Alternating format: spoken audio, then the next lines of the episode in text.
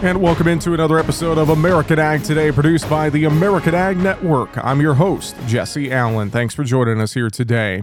On Thursday morning, USDA released its grains and oilseeds outlook in its Ag Outlook Forum for 2023, and they called for higher planted acreage of corn, soybeans, and wheat. According to USDA, quote, the initial expectation for 2023 planted area indicates growth in total planted area of corn, wheat, and soybeans relative to the previous year. Combined acreage for the three crops is projected at 228 million acres, a nearly 3% increase from 2022.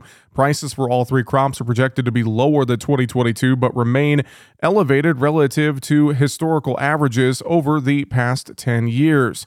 Now, among the three main crops, wheat area projected to increase the most in response to continued high global prices and tight U.S. and global supplies, partially due to the ongoing war in Ukraine. Soybean area is expected to remain about the same as in 2022. Demand for soybeans in the United States expected to be driven by stronger demand for domestic crush, largely driven by growth in biofuel use, while exports likely face competition from continued production growth in South America during the 23 24 marketing year.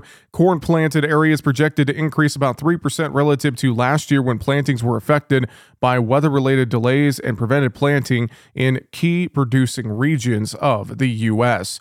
Now, also, we saw the Outlook Forum report set corn yield at 181.5 bushels an acre versus 173.3 last year.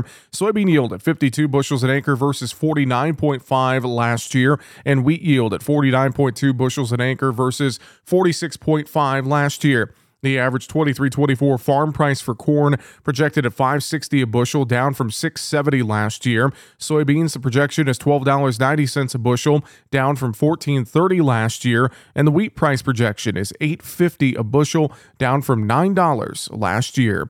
Brazil is suspending beef exports to China. They'll be halted after a case of mad cow disease was confirmed in the northern state of Para. The country's agriculture and livestock ministry said on Wednesday the suspension is part of an animal health pact previously agreed upon between China and Brazil, according to a report from Reuters. The suspension expected to be temporary. Now, it is a blow to Brazilian farmers as China is the main destination for Brazil's beef exports.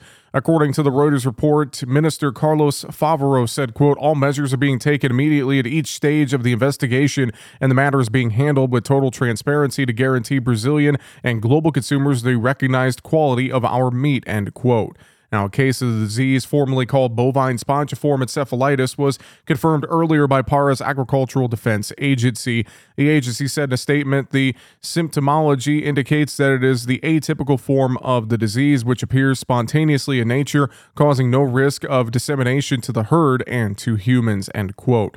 Now, in 2021, two cases of BSE triggered a suspension in beef exports between Brazil and China, and that lasted more than three months. Well, a decree from Mexico's government said they would ban GMO corn imports from the U.S. by January 2024. However, the government accelerated that timeline by implementing a partial ban on GMO corn for certain food uses on February 17th. Brian Kuehl, executive director of Farmers for Free Trade, says it's a confusing situation. On one hand, they seem to be walking back from the idea that they would prohibit GMO corn used for commercial purposes, so for feed or for fuel, which is 80% of our corn exports. So that's the good news. But the bad news is 20% of our corn exports to Mexico are for food, and they've just thrown a big monkey wrench in the works. If the ban is allowed to stand, anyone wanting to ship corn into Mexico will have to start over. Mexico is saying people are going to have to reapply for the export permits that allow the corn to come into Mexico for food use, which means farmers who have corn in the bins here in the U.S. or who are trying to decide to plant this year, all of that's now in turmoil because no one knows exactly what's going to happen and the risks are pretty substantial. Kuehl says this goes against everything in the U.S. Mexico Canada agreement. They're risking a pretty significant trade war with the United States based on the fact that Obrador put his signature on the U.S. Mexico Canada agreement. And U.S. Mexico Canada agreement commits the three countries, U.S., Mexico, and Canada, to science based standards. And it does not appear that Mexico's using science based standards here. It looks like they're saying, well, we don't like GMOs, and therefore we're going to start interfering with your exports. And that's not allowed under U.S. Mexico Canada agreement. Kuehl says if the full ban goes into effect, it will cost U.S. farmers a lot of money, but the impact won't stop there. We, in 2021, exported $4.7 billion of corn to Mexico. So your low end estimate would be 20% of that. So just for rounding purposes, let's say a billion dollars of corn is affected. But of course, the impacts are much bigger than that because you talk about supply chain disruption. If a farmer planted in 21, let's just say, and, and they still have corn in the bin, can that corn be put into a supply chain that ultimately has it end up in Mexico? Well, no. And corn, it's not like selling an avocado where you can trace where the avocado is going. I mean, corn gets blended in from multiple different farms and will go down to Mexico, and Mexico potentially will block it. And again, that is Brian Kuehl with Farmers for Free Trade. Well, the Farm Bill funding squeeze is worse than many expected on the heels of a recent Congressional Budget Office estimate of SNAP spending over the next 10 years. The CBO had already pegged USDA's 10 year SNAP spending hike at a quarter of a trillion dollars, setting off alarm bells for Farm Bill writers. Then CBO upped its projection based on USDA's administrative power to further update SNAP benefits under the Thrifty Food Plan food basket.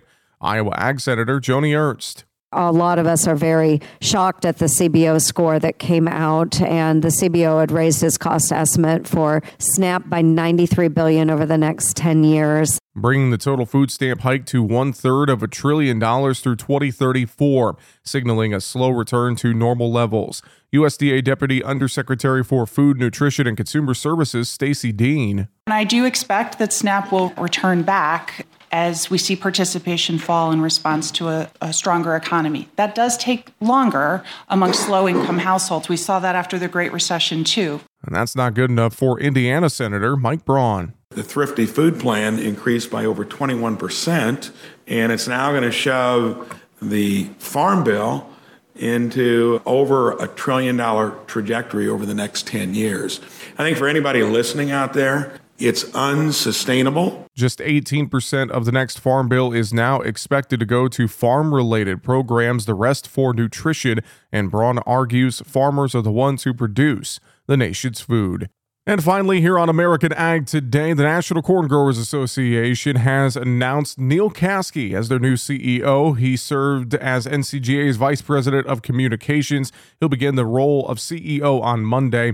NCGA President Tom Haag says Neil's experience in agriculture is extensive and he is well known as someone who gets the job done well. Kasky has served as NCGA's Vice President of Communications and Industry Relations for over four years, spent over a decade promoting agricultural issues as Executive Vice President president at OBP Agency and has also spent time at the American Soybean Association. That's going to do it for American Ag Today, produced by the American Ag Network. I'm Jesse Allen, wishing you a great rest of your day.